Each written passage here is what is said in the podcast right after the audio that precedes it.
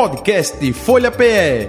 Análise das principais notícias do dia no Brasil e no mundo. Entrevistas e informação com a credibilidade da Folha de Pernambuco.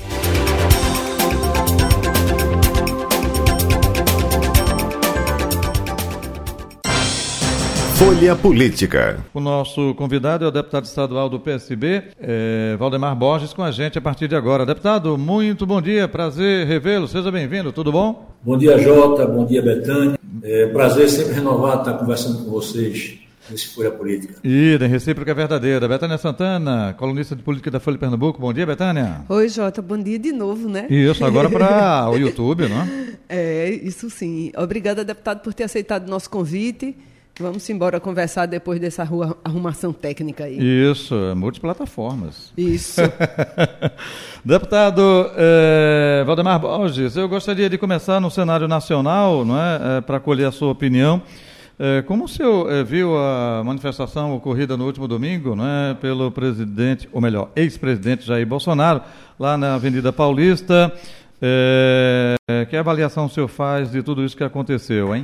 Bom, eu acho que foi uma tentativa, aí meio que desesperada, de procurar, de alguma maneira, é, é, exercer alguma, alguma influência nos processos que correm contra o ex-presidente lá no Supremo Tribunal. Ele procura reunir a população para dar uma demonstração é, da capacidade de mobilização, etc., etc., talvez como uma maneira de, de inibir, ou não sei se o termo é exatamente intimidar, o Supremo que cada vez descobre mais as evidências da sua participação no planejamento de um golpe que se pretendia dar nesse país contra a democracia. Acho que uma tentativa dele, me parece até que por sugestão do pastor Malafaia, né? Uhum pra, no estilo do pastor Malafaia, aquele estilo meio esquizofrênico, de tentar criar esse, esse, esse tipo de reação. Me parece que, do ponto de vista é, processual, a, o tiro saiu pela culatra, porque terminou ele, de certa forma, dizendo na manifestação que se negou a dizer quando foi depor, que conhecia o tal decreto que já estava preparado para implantar o golpe em nosso país. Então, acho que foi uma, uma reação nesse sentido, cujo resultado objetivo é, prejudicou mais do que ajudou o ex-presidente, cada dia mais envolvido nessa trama do golpe. Pela quantidade, pela quantidade eh, eh, de pessoas, enfim, na Avenida Paulista, eh, a intenção foi essa, o senhor mesmo falou, tentativa de inibir, intimidar o STF. O senhor acha que conseguiu êxito ou não necessariamente? Há quem diga que é uma questão de tempo o ex-presidente Bolsonaro ser preso. É, veja, a, a, a lei está aí, né? a legislação está aí, né? Tentativa de golpe é um crime. E quem participou dessa tentativa, porque também é bom que se esclareça, não é o caso de ter dado o golpe. O fato de ter planejado o golpe já é crime. E quem efetivamente participou desse planejamento ou dessa tentativa, vai ter que responder é, por esse crime. A punição, quem vai definir é o próprio judiciário.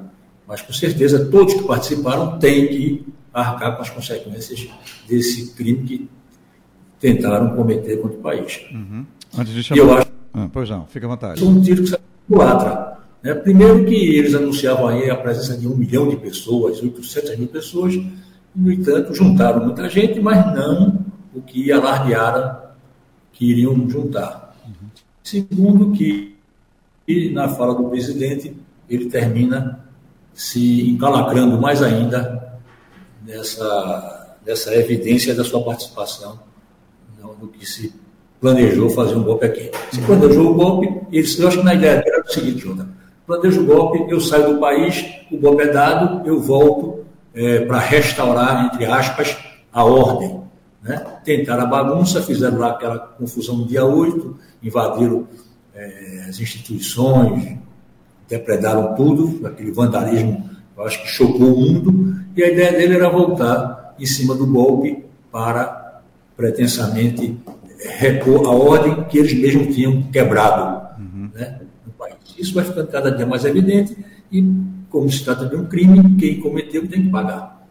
Perfeito. Só com relação a esses números aí, pontuando, não é, é o secretário lá do é, governador de São Paulo, da Segurança, estima é, algo em torno de 700 mil pessoas que estiveram presentes lá na Avenida Paulista, mas existe um núcleo de estudo da USP que fala de 185 mil, para ser específico, mas variando, chegando até 200 mil pessoas, esse ato que aconteceu lá na Avenida Paulista. E só é, corroborando com o que o senhor falou aí, deputado Valdemar Borges, é, no Código Penal Brasileiro existe uma tentativa de crime e o crime é propriamente dito, né? A tentativa é também é, um crime. Um exemplo, um exemplo. Homicídio. Existe o homicídio, quando se realiza, e tentativa de homicídio. Opa, os dois são crime. O mesmo acontecendo também com golpe e tentativa de golpe. Betânia Santana. Ô, ô deputado, bom dia.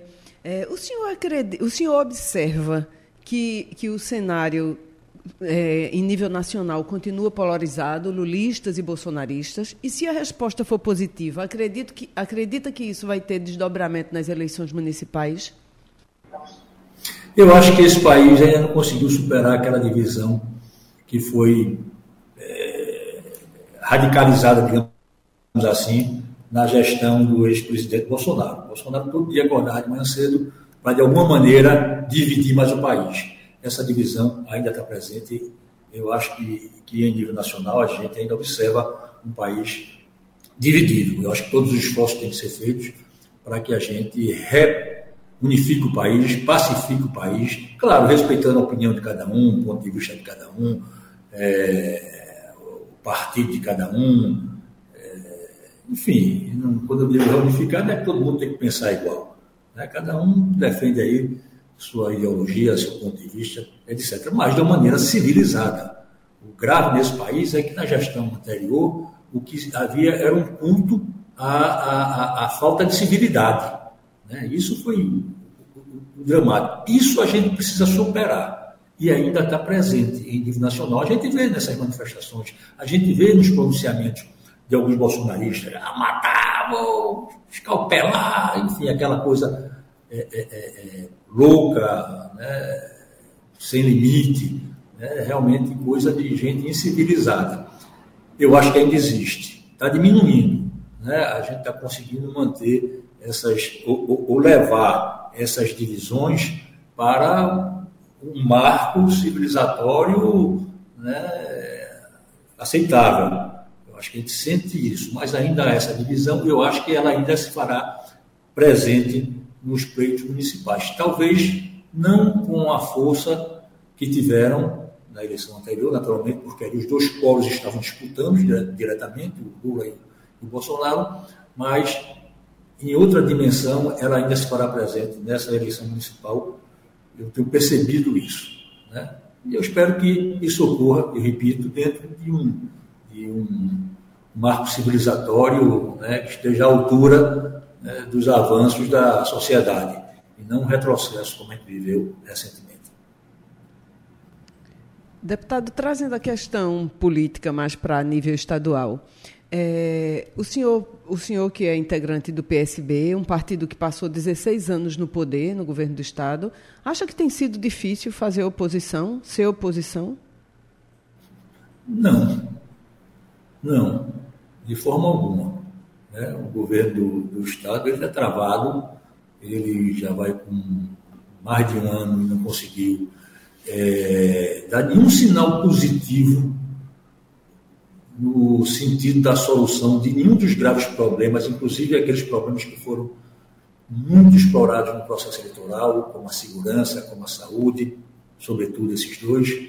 Né? Não, não há nenhum passo, um ano e dois meses de governo, é, que a gente possa dizer aqui estão começando a construir um caminho para enfrentar esses problemas complexos que são. Não há.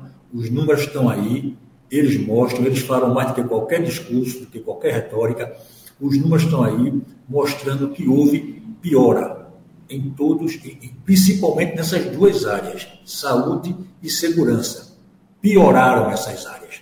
Então não é difícil fazer oposição a um governo que chega levantando a expectativa tão grande, né, apontando o dedo com tanta ênfase é, para problemas que de fato existem, porque são situações muito complexas, e, no entanto, não consegue dar resposta nenhuma. É, agora, veja, eu quero dizer o seguinte, isso não nos, isso não nos dá alegria nem satisfação. Eu queria que as coisas estivessem efetivamente melhorando em nosso Estado. Era isso que eu queria. Né? Eu acho que toda oposição responsável quer isso. Né? A gente entende que o governo Paulo Câmara foi um governo que conseguiu, apesar das adversidades que enfrentou, conseguiu é, fazer frente a esses problemas de uma maneira é, não a, a resolvê-los totalmente, mas pelo menos a mantê-los dentro de um patamar de uma certa convivência, com dificuldade, com dificuldade, porque não são problemas simples. A questão da violência não é um problema simples. A questão da saúde não é um problema simples. Ninguém está aqui tendo o comportamento que eles, que nossos opositores tiveram durante a campanha, deixando transparecer ou passando para a população que esses problemas eram problemas simples de serem resolvidos, que o que faltava era vontade, porque, na verdade, a, a, a, o discurso deles era nesse sentido. Os problemas estão aí, não são resolvidos, como se dependesse apenas da vontade. Não é assim. Eles ali, é, de não, não conseguir resolver, está piorando a situação. Né? O governo de Paulo conseguiu enfrentar, no mínimo, mantendo um, um padrão de convivência razoável e até é, é, conseguindo melhorar alguns deles. Né? Alguns deles, os índices de, de violência, por exemplo, estavam sendo contidos. O governo de Paulo passou por um momento muito difícil nesse, nessa questão da violência, depois é, reagiu né, e conseguiu ir controlando ali o problema, né, com dificuldade, com dificuldade. Né? O que vem aí, o que veio aí, o governo atual não tem conseguido. Ao contrário, a gente tem batido sucessivos recordes. Né? Você estava dizendo, Betânia estava ouvindo, esse fim de semana foi tido como o fim de semana mais violento do, do último ano, alguma coisa assim. Sempre tem sido isso. Sempre cada dia tem sido pior do que o anterior, cada fim de semana pior do que os anteriores.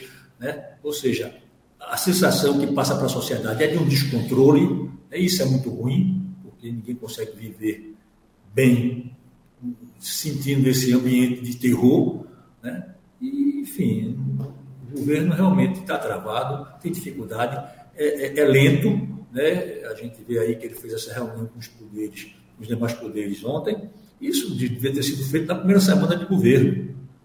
Né? Essas providências têm que ser, tem, tem, teriam que ter sido tomadas lá atrás, estão sendo tomadas agora, depois de um ano e, e, e dois meses de gestão.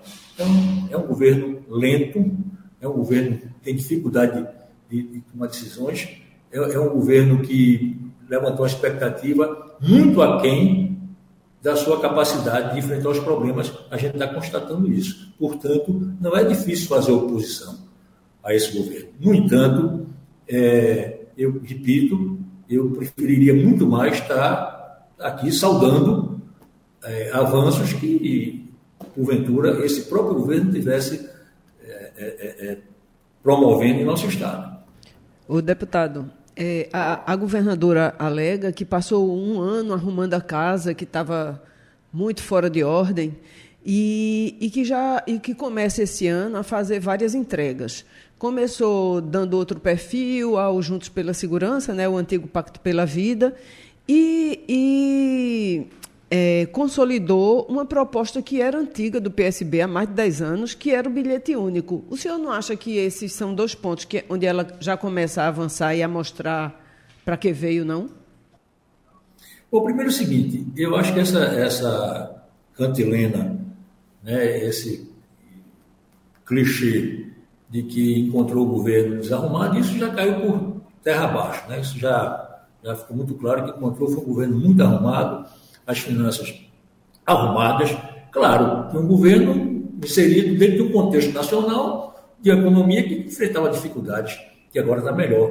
E mais, um governo, no caso do governo de, de Paulo Câmara, que não contou com nenhuma ajuda do governo federal, ao contrário do que está acontecendo atualmente, quando o presidente Lula tem tratado a governadora com o devido respeito que todo governador deve ser merecedor de um presidente. Isso não aconteceu com Paulo, mas está acontecendo agora. Enfim, as contas estavam arrumadas, estavam tão arrumadas que, que ela se habilitou a contrair os empréstimos que nós aprovamos na Assembleia, e se o governo não tivesse bem arrumado, não teria contraído esses empréstimos, não teria conseguido esse crédito. Né? Tem recebido ajuda do governo federal também de uma maneira aí bastante, é, é, vou dizer, generosa, porque não se trata de generosidade, mas de uma maneira bastante é, é, é correta, né? como deve ser. Portanto, esse, essa história, esse clichê do governo anterior que encontrou equivocado, isso não se sustenta. Em segundo lugar, um governo que precisa de um ano e dois meses para dizer que está arrumando a casa, pelo amor de Deus, é um, um quarto do mandato para arrumar a casa. Né? Então, é muito lento, no mínimo, esse governo, principalmente numa casa que encontrou arrumada. Essas medidas, essa medida, por exemplo, do, do, do, da passagem única, do brete único, eu acho que é uma medida muito importante, tá certo? E, evidentemente, a gente não se opõe a ela, ao contrário, a gente saúda, a gente recebe de uma maneira muito positiva. Tem algumas preocupações que têm sido levantadas aí por alguns segmentos, a gente tem que observar. Né? Se fala na ameaça de se diminuir o número de, o número de viagens, o intervalo entre viagens, há algumas preocupações que precisam ser observadas. Né? Não é que elas estejam acontecendo já, mas precisam ser observadas. Nós da oposição vamos observar, né? vamos estar atentos a essas preocupações que são levantadas, mas evidentemente que é uma medida que tem que ser bem recebida. E a gente não tem nenhum problema, como já disse aqui anteriormente, eu preferia muito mais aqui estar saudando boas medidas do governo do que estar é, constatando essa dificuldade que o governo tem de implementar qualquer melhora em qualquer área. Essa do direito único é uma boa iniciativa e, evidentemente, a gente recebe da maneira positiva com essas preocupações que eu acabei de dizer. O senhor, o senhor observa que, que a relação com, entre executivo e legislativo melhorou nesse segundo ano dessa legislação, dessa legislatura, ou o senhor acha que a, a decisão da governadora de judicializar os vetos junto ao STF inflamou essa relação? Eu acho que inflamou e muito, porque eu acho que é inédito, inclusive, esse tipo de medida do Poder Executivo bater a porta de outro poder contra o poder legislativo. Eu não tenho conhecimento de que isso tenha ocorrido em Pernambuco em nenhum outro momento. Pode ser até que tenha ocorrido, mas eu não tenho conhecimento que isso tenha ocorrido. Evidentemente que se inflama, né? porque quando você judicializa uma questão, você está ali dando a demonstração de, do esgotamento da capacidade de diálogo, de se tentar resolver as coisas de uma maneira né, a, a se construir consensos, a se procurar convergências, né? e aí se superar os impasses dessa forma. Ao, ao judicializar, é, se está dando ali um atestado de que é, é, essa capacidade não existe mais. É evidente que isso inflama o ambiente e eu acho que, que esse ano, esse começo de ano, está pior do que o ano passado, no que respeito a essa relação entre o executivo e o legislativo. Eu lamento muito, né, porque sou uma pessoa do diálogo, sou uma pessoa de procurar construção de consensos e o que eu tenho visto é que o Executivo não está conseguindo estabelecer esse tipo de relação com a Assembleia. Mas o senhor observa que ficou pior que o ano passado por causa desse, dessa medida judicial junto ao STF ou houve mais algum, algum, algum ponto que o senhor queira ressaltar? Não, eu acho que essa foi, foi uma medida que se sobressaiu né, pelo inusitado, pelo, pelo, pela radicalização que ela revela, né? qualquer outra medida do dia a dia, né, eu acho que fica menor. Existe essa discussão das emendas, né, que é uma discussão é, que já vem aí há algum tempo. É, havia uma constatação de que o governo, o atual governo, tinha liberado um percentual muito pequeno das emendas, né, mas parece que isso foi remediado, ou seja, nesse caso, parece que o diálogo conseguiu construir soluções e, e essa situação foi revertida, as emendas têm sido pagas, é, pelo menos parte dela, mas eu acho que isso não foi fundamental. O fundamental, na deteriorização dessa relação entre executivo e legislativo, no meu ponto de vista, foi essa judicialização, que de fato é um atestado né, cabal de que ali esgotaram-se todas as possibilidades de, de se construir consensos, saídas para os problemas através do diálogo. Agora, esse, esse ponto do pagamento de emendas é um ponto bem polêmico entre executivo e legislativo, né, deputado? Porque a casa, a casa deseja que as emendas sejam pagas até junho, porque é um ano eleitoral, e o governo do estado alega que tem até 31 de dezembro. Então, esse, embora pareça um ponto menor, mas ele talvez seja o que mova essa grande discussão, não? É assim também. É assim também. Veja, as emendas, a gente tem que ver o seguinte: minha posição pessoal a respeito das emendas. Eu não advogo, por exemplo, de forma alguma o que a gente observa no Congresso Nacional. Porque ali a gente vê que há uma parcela muito significativa, mas muito significativa, do orçamento do país sendo destinado para emendas, inclusive com a criação dessa, dessa história de emenda secreta, então não pode existir nada secreto com dinheiro público. Né? Então, me oponho a, a, a, a, esse tipo de dimensão que a questão das emendas tomou em nível nacional. Até porque o governo, ele, quando se elege, seja Lula, seja Raquel, seja quem for, ele vai às urnas e legitima um programa que pretende implementar. Então, é, é preciso que o orçamento dele não seja, digamos assim, é, é, capturado a ponto de ele não poder implementar o programa. Então, eu quero estabelecer esse meu ponto de vista. Agora, a emenda dentro de uma determinada dimensão, como é o caso aqui de Pernambuco e da, da maioria das assembleias, ela é importante, porque é através dela que a gente pode chegar é, é, é, para atender algumas demandas que muitas vezes só o deputado né, conhece. Muitas vezes só chega o deputado. Então, sei lá, aquela ponte entre o distrito tal e o distrito tal, no município tal, né, que é muito importante para o escoamento da, da produção agrícola, muitas vezes a, essa necessidade não consegue chegar nos núcleos de planejamento do Estado. Né?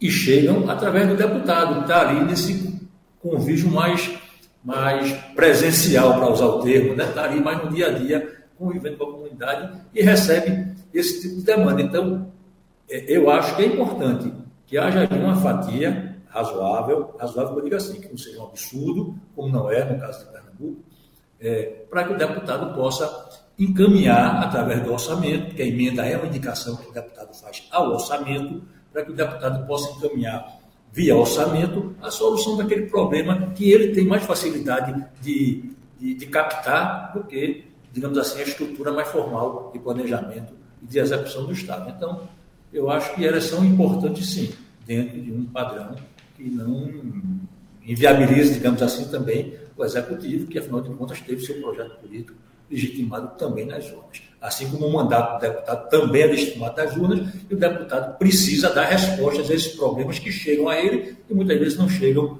aos núcleos, digamos assim, mais centrais de planejamento e execução do Estado. É, é, deputado Valdemar Borges, é, o tempo está passando, enfim. O senhor preside a Comissão de Educação da ALEP, Assembleia Legislativa do Estado de Pernambuco. E o senhor, quando assumiu, disse que o compromisso não era somente com a categoria de professores, mas de uma elevação do padrão de qualidade da educação aqui em Pernambuco. O senhor está conseguindo é, cobrar, implementar isso junto ao Poder Executivo Estadual? Como é que está essa situação, hein, deputado? Veja, a gente tem tido uma, uma, uma movimentação dentro da comissão assim muito cotidiana, digamos assim, muito sistemática de acompanhamento da aplicação da política de educação no nosso Estado. Né? Amanhã ainda a gente vai ter, porque é a Comissão de Educação e Cultura.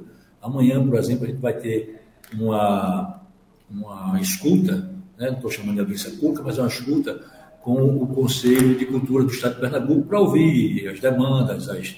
Existe um plano de, de, de, de, cultura em Pernambuco que nunca foi implementado, a gente vai querer se aprofundar sobre esse assunto. Amanhã também a gente vai discutir um pouco a questão desses profissionais que passaram em concurso e não foram aproveitados.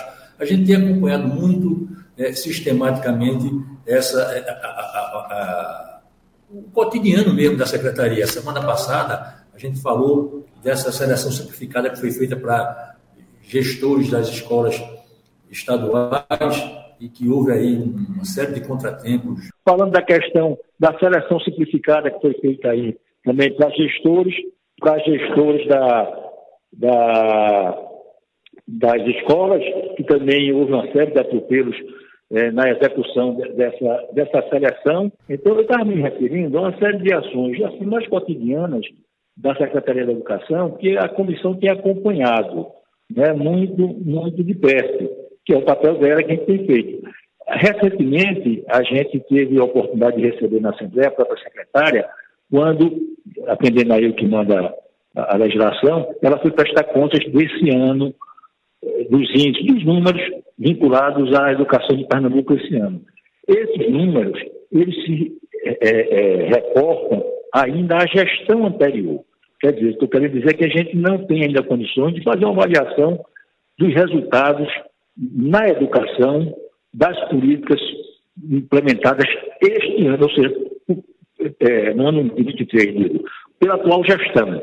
A gente não tem dos números o, o, o, o reflexo do que foi a atual gestão na área da educação quando a gente pega, compara os números, né?